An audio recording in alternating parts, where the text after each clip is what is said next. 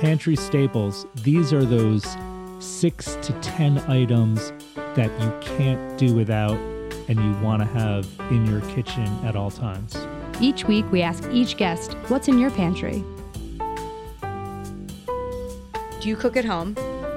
Yes. If we were to open your pantry, what are the five things that we would always find that are kind of your pantry staples? So I have like nine different types of ponzu.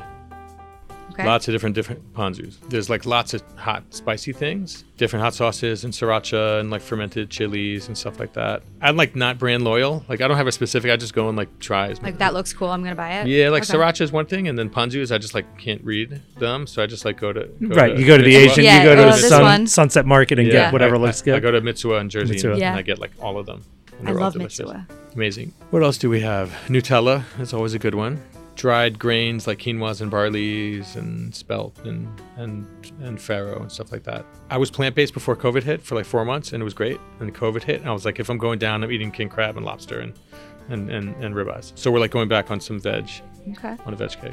Do you have favorite spots to eat in New York that are like down and dirty? Not the, you know, I'm not talking about trendy Michelin starred restaurants. Like, what are you, Um, some of your I like? Wu's Wonton. We like Are you a pizza guy? Are you a Katz's Deli guy? Are you? Yeah. Uh, I mean, you grew up on it. I love Katz's Deli. The line is crazy, and like we like Joe's Pizza, Yeah. John's Pizza. The Nami Nami Nori is like is, is my go-to. It's not like down and dirty, but I love it. Nice. And I go to like the Llama Inn, Llama San restaurants. Eric's, Okay. Eric was with us at Eleven Madison Park back in the day. Great. Nice list. You can always find these pantry staple items at chefswarehouse.com, so stay tuned for our pantry staple clips with our guests each week. And make sure you are subscribed to Ingredient Insiders on Apple Podcasts, Spotify, or wherever you listen to your podcasts.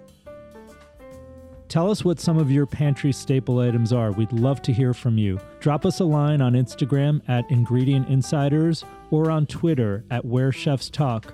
Let us know what's in your pantry and what you're doing with it. We'd love to talk about it on future episodes.